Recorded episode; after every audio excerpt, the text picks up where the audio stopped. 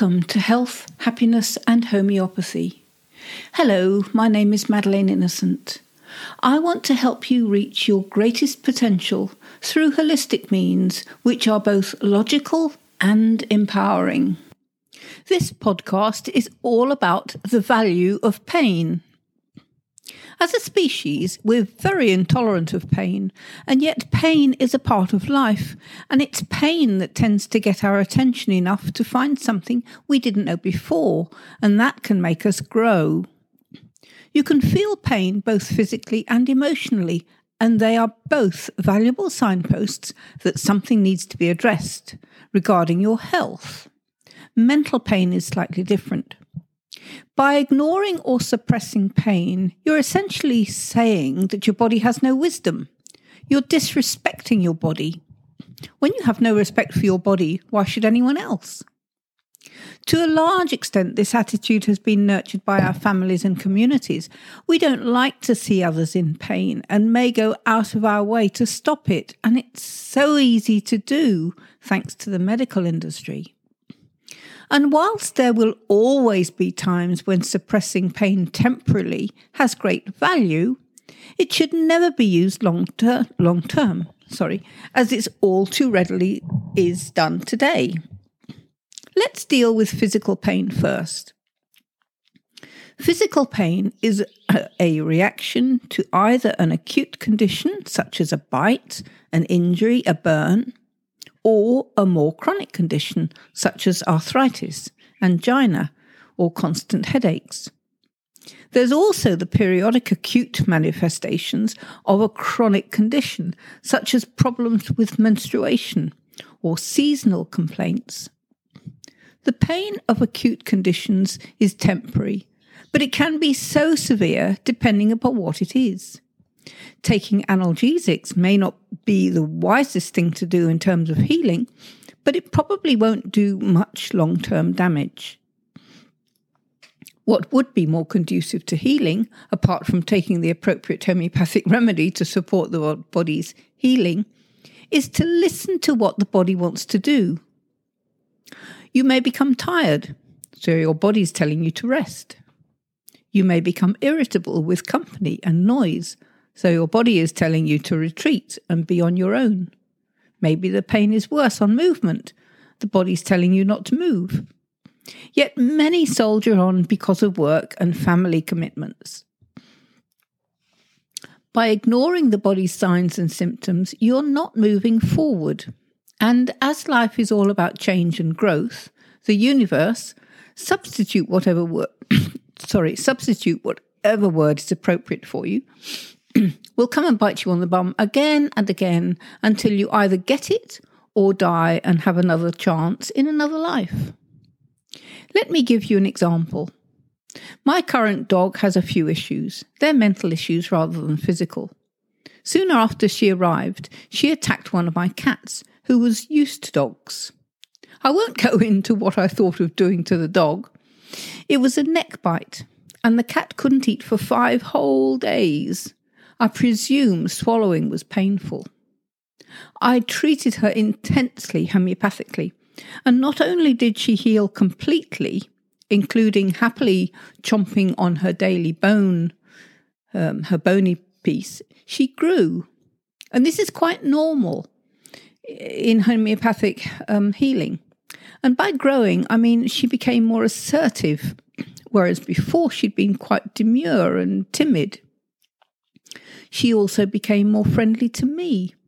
And she showed no increased fear of the dog, just a normal feline reaction to avoid the dog, who is now fine with the cats, I'm glad to say. I've had my fair share of uh, injuries, but I've never been a pill popper, thanks to my upbringing. My parents weren't into fussing over us. If we were bad, we were put to bed, and if we didn't like that, we weren't bad enough. I listen to my body and I use homeopathy. The regular suppression of acute manifestations of an underlying chronic condition, such as the menstrual problems, can have more serious consequences. Taking analgesics regularly will have a deleterious effect on the body eventually.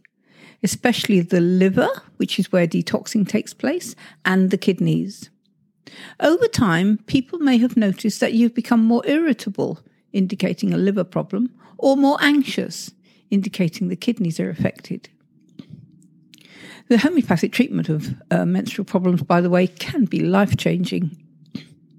Many other methods abound. I used the method Betty Shine, a UK medium, suggested long before I ever encountered homeopathy. During the menstrual pain, I stopped what I was doing and just focused on the sky through a window. As the pain abated, I resumed my work, to stop again as it returned. And that was the last time I took any pain suppressors. It was also the last month I ever experienced bad period pain. It just vanished over the next couple of months. And that made me grow mentally. Now I was more open to find easy and natural ways to help my body. It must have been an essential part of my journey, as soon after that I came across homeopathy. When you ignore or suppress pain in chronic conditions, it's far more serious. And it doesn't matter if it's medical drugs or the more natural approach with kratom or CBD oil. Chronic pain tends to start slowly. You generally don't suddenly get massive pain that can happen in acutes, such as injuries. This minor pain is normally initially ignored, and that's fine as your body may be able to deal with it on its own. However, when your body can't deal with the problem, the pain will become regular and it will intensify. Quite probably, any medical tests at this time will not yield a problem because it's still in its early stages, but it doesn't mean it's in your imagination. This is the time to examine your diet, your lifestyle, your past emotional triggers, your past choices, and this is where you can find the answers. What did you do that was against your better judgment, your gut feeling? That's the area that needs your attention because it will lead you to the best way to rectify it. Don't worry about why you did something. Now you've moved on and need to deal with it, rectifying the problem. Continuing to take the pain suppressors is like putting a band aid on the red warning light on your dashboard. The pain will simply increase until it gets to a level where suppression is impossible, regardless of the strength or the amount you take. And by then, the problem may have escalated into something really serious, such as a tumour. Not only is that more complicated to treat, it will also take a longer period to resolve as long as you catch it in time. At this stage, medical investigations can be helpful in finding the area with the problem, but they have little to offer in the way of treating the cause. Treatment generally involves more suppression, and that will inevitably lead to more and more serious health issues over time. Instead, the energetic, the emotional source of the pain needs to be investigated and supported naturally.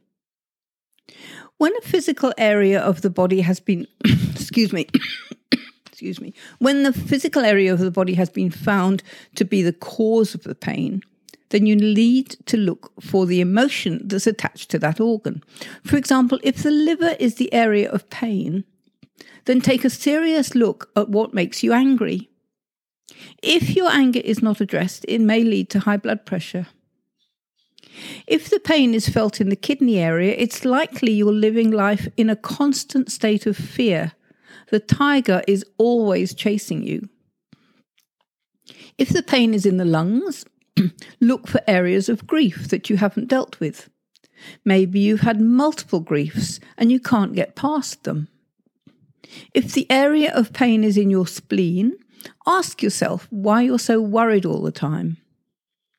If the pain is in the heart, then you may feel overwhelmed by sadness.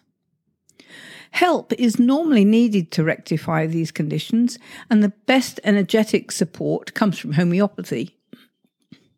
You can clearly see the emotional pain that was not healed led to physical pain. Emotional pain is just as regularly ignored and suppressed as is physical pain. sadness, grief, not dealing with relationship issues can all be suppressed with antidepressants and psychiatric drugs.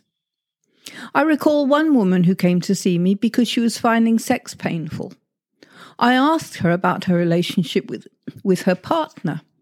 She opened up in the nurturing space of the consultation to discover she really didn't like him anymore.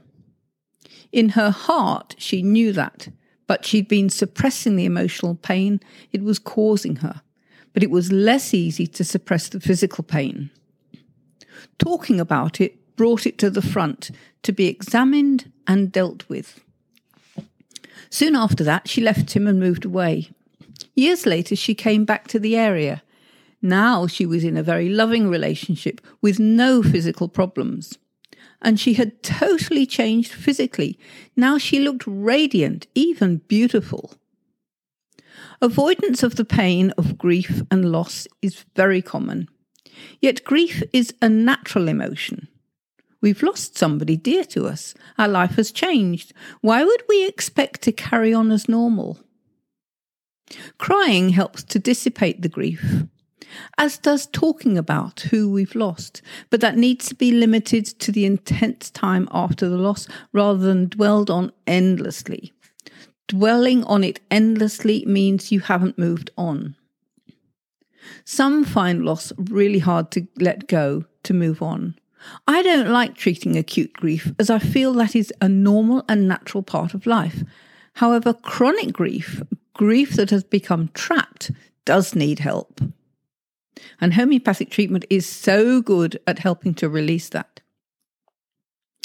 Fear is a really natural emotion the body has to warn us about something we may be heading into that doesn't have our best interests at heart. How often is this heeded? You can feel this with a person, even though they may be charming on the outside. You can feel that when you're about to venture on something, could be small or large. If you've heard the story of uh, Vera Sharav, who survived the Holocaust, you'll know that when she was a small child, I think about four, she refused point blank to get on the boat that was to take her to safety. She could not be persuaded to do that. The boat was hit by a submarine just a few hours later, and none survived. She had an inherent trust in her feelings, as all small children do. Sadly, that trust is eroded as the child grows. However, it's still there, it never goes away completely. So learn to respect that feeling. Animals always do, and they are our best teachers. Be aware that fear can be induced in you. Fear can be a perception, it may not be real. I recall hearing of a GP talking about his patients during the pandemic. Those who became really frightened, thanks to mainstream media, inevitably died. His comment when asked what he considered caused their deaths was fear, fear, and fear. They became paralyzed with fear, feeling their only salvation was outside of them. Their trust was misplaced. Ignoring or suppressing unwanted emotions will inevit- will eventually sorry it will eventually lead to physical expression. You can see the emotions. You don't you you don't deal with the emotions or or the body telling you what to do. Um, if you ignore that, then it becomes physical. The body tries so hard to get your attention to no avail, so it resorts to the physical pain, and that does tend to get a bit more attention, although not always. Many children grow up in dysfunctional families. Mostly their physical needs are met, but not their emotional needs. So, as they move into their teenage years, which is all about finding yourself, they can be easy prey to those who don't have their best interests at heart. They haven't learned, or perhaps more likely, they have forgotten that their feelings are there to guide and navigate them through life. That emotional pain is there to stop you in your tracks and examine the situation that caused it, not to smile and carry on, as is so often because we don't like to appear different. Instead, they listen to the experts, forgetting that they are their own best expert. they made bad choice. They make bad choices in relationships and in work, and it's inevitable that something will give. However, if you are alert and aware, the pain will be the forerunner. Mental pain is when you're faced with something that just doesn't fit into your programmed way of life. It's too big a jump to comprehend what's facing you, so you ignore it and carry on as if it's not there. You deny it if somebody tries to show you. Perhaps you get angry. And anger is a type of fear. Big jumps are scary. If it's not normal, whatever that is, if you've not seen it before, it's not there. Ignore it. But again, the universe will present you with something again and again until you give in and take time to look at it.